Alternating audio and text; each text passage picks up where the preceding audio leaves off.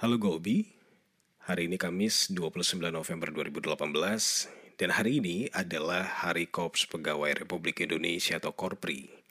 Jadi sebelumnya gue mau ngucapin selamat memperingati untuk para aparatur sipil negara atau ASN, baik itu PNS atau juga non-PNS ya. Semoga kalian tetap bisa mengabdi ke negara sesuai dengan panca prasetya Korpri. Tapi tenang, kali ini gue gak akan ngebahas tentang PNS, tentang ASN, tentang pemerintah ya. Episode sebelumnya gue sempet uh, bahas tentang pendapat gue mengenai pandangan orang yang selalu bilang enak ya jadi penyiar, gampang ya jadi penyiar gitu.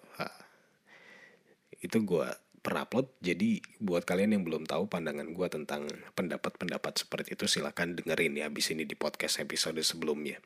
Nah kali ini masih tentang radio, gue bakal ngebahas tentang keunikan dari radio.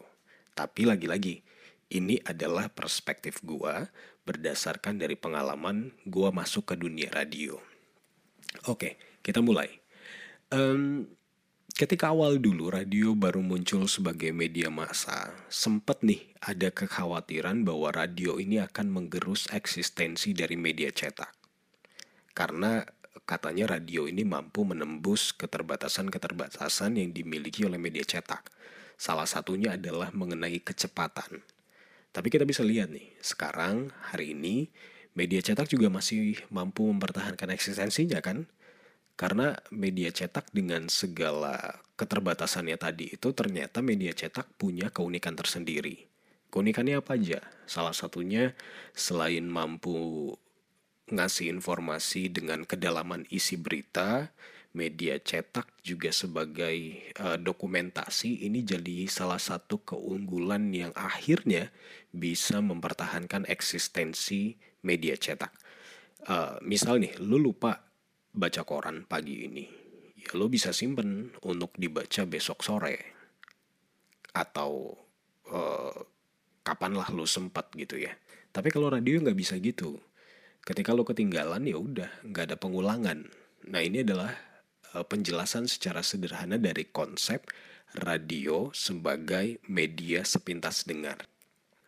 Nah begitu juga saat muncul televisi. Radio ini dalam tanda kutip terancam nih keberadaannya gitu ya. Tapi ya sampai sekarang radio juga masih ada masih eksis gitu. Masih didengar oleh banyak orang termasuk sama presiden kita Pak Jokowi ya kan? Jadi ingat kan waktu itu uh, beberapa waktu yang lalu Pak Jokowi pernah tiba-tiba muncul hampir di seluruh radio yang ada di Jakarta. Sebelumnya pemancar radio di Jakarta tiba-tiba ngeblank mati nggak bisa siaran gitu. Orang-orang udah pada panik orang radio udah pada panik gitu tiba-tiba begitunya pemancar hidup yang muncul adalah suara Pak Jokowi. Waktu itu Pak Jokowi ngomongnya gimana ya?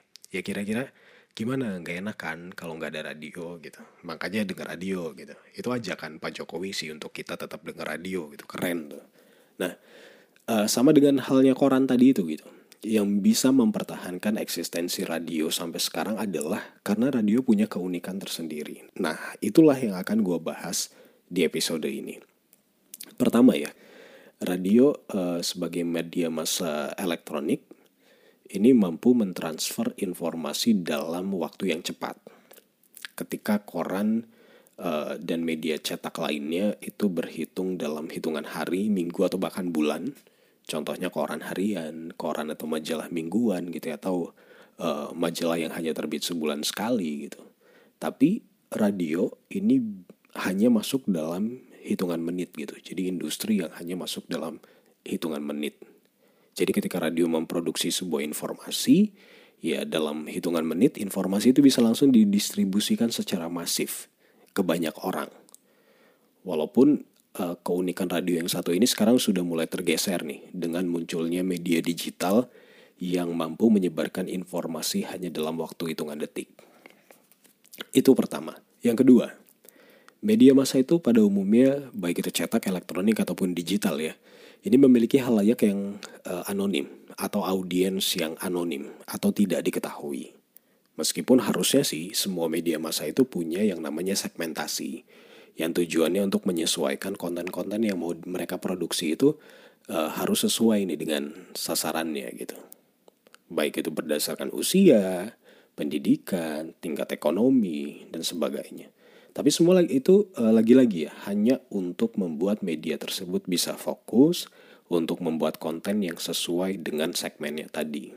Tapi ya secara umum media nggak pernah tahu siapa sih yang baca koran kita, siapa sih yang dengar radio kita, siapa sih yang nonton televisi kita itu kita nggak nggak pernah tahu profilnya kayak apa gitu.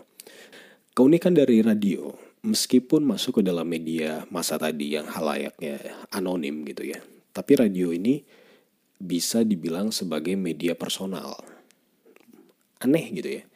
Dia masuknya media masa, tapi orang-orang bilangnya uh, radio itu adalah media yang personal gitu, yang sifatnya pribadi gitu. Kenapa sih bisa gitu? Jadi gini, waktu gue siaran dulu, ada sebuah prinsip di radio yang harus dipakai oleh setiap penyiar. Prinsipnya kayak gini.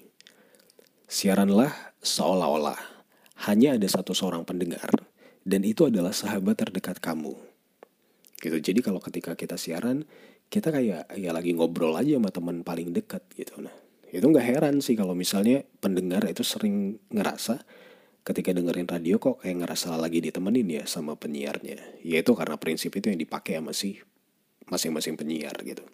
Nah makanya radio itu masing-masing punya sapaan pendengar. Misal deh, sahabat kreatif untuk Pro 2, Ozers untuk pendengar OS gitu ya, Kaula Muda untuk pendengar Prambors dan banyak lagi lainnya gitu.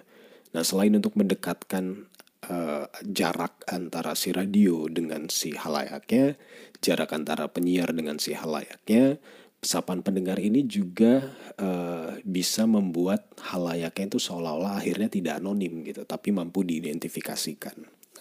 Sapaan pendengar ini juga merupakan cara radio untuk mempositioning si radionya itu sendiri. Jadi pas lu baru hidupin radio nih misalnya terus lu eh, nggak uh, tahu kan itu radio apa nih yang gue dengar gitu, lu nggak perlu denger uh, apa, lu nggak perlu ngelihat frekuensinya, lo tinggal denger aja nih si penyiarnya nyebut sapaan pendengarnya itu apa. Nah, nanti lo bakal tahu tuh, oh gue lagi denger radio ini nih. Nah itu adalah salah satu fungsi positioning di sebuah radio. Berlanjut ke keunikan radio lainnya, radio itu punya tiga kekuatan, yaitu kata, musik, dan efek suara atau sound effect. Ini adalah tiga hal mutlak yang harus dipegang oleh para pelaku industri radio. Kata-kata, musik, dan efek suara yang digunakan oleh radio ini harus mampu ngebentuk imajinasi pendengar yang kalau sama orang-orang radio itu dikenal dengan nama atau istilah theater of mind gitu. Jadi radio itu walaupun hanya bersifat audio, tapi radio itu mampu membentuk uh, sebuah pertunjukan di pikiran orang yang ngedengerin gitu. Nah, uh, kalau misalnya kalian bingung dengan penjelasan ini, coba deh uh, kalian dengar podcast yang pertama kali gue upload. Karena penggunaan kata, musik, dan efek suara ini bisa didengar di situ. Judul episodenya itu uh, Primadoya, ah Primadoya, Primadona kulit domba. Coba kalian dengar nanti kalian bakal lihat. Atau kalau misalnya kalian pengen contoh yang paling real itu ada di program-program sandiwara radio misalnya gitu ya. Nanti gue juga ada rencana sih pengen ngupload salah satu sandiwara radio yang pernah gue buat gitu nanti deh. Kalau ada kesempatan bakal gue upload. Oke, kita ke keunikan lainnya ya dari radio ini. Nah, radio itu adalah media yang secara utuh bisa tetap kalian akses meskipun kalian melakukan aktivitas lain gitu. Ya lo bisa denger radio sambil nyetir mobil, radio bisa didengerin ibu-ibu sambil masak, didengerin bapak-bapak sambil cuci mobil gitu ya, atau didengerin uh, anak-anak muda lagi stalk, uh, stalking timeline mantan. nah ini nggak bisa kalian lakuin dengan media masa lainnya kayak koran misalnya kan nggak mungkin juga lo baca koran sambil nyetir kan? Atau nonton TV sambil uh, cek timeline gitu ya kan nggak bisa gitu. Ya bisa sih kalau misalnya lo paksain gitu ya tapi ketika lo nonton TV sambil mengerjakan sesuatu maka yang lo akses hanya uh, suaranya doang. Sementara TV itu adalah media audiovisual. Ketika lo pakai TV ya lo harusnya dapat suguhan uh, gambar suguhan gambar yang bergerak visual dan juga suaranya gitu itu harus utuh gitu Nah kalau radio itu tetap bisa utuh lu, lu dengerin gitu walaupun dengan aktivitas lain. Nah keunikan-keunikan itulah yang mampu membuat radio itu bertahan dan juga bersaing dengan platform media lainnya. Tapi dari sekian banyak keunikan, nggak banyak ya, dari sekian keunikan yang gue lihat dari radio pasti radio ini ada kekurangan-kekurangannya. Nah kekurangannya nanti bakal gue bahas di podcast episode lainnya. Makanya dengerin terus podcast dari gue ya. Baik terima kasih sudah dengerin podcast gue untuk episode kali ini. Semoga bisa diterima untuk kalian. Kita ketemu di episode-episode berikutnya. Bye-bye.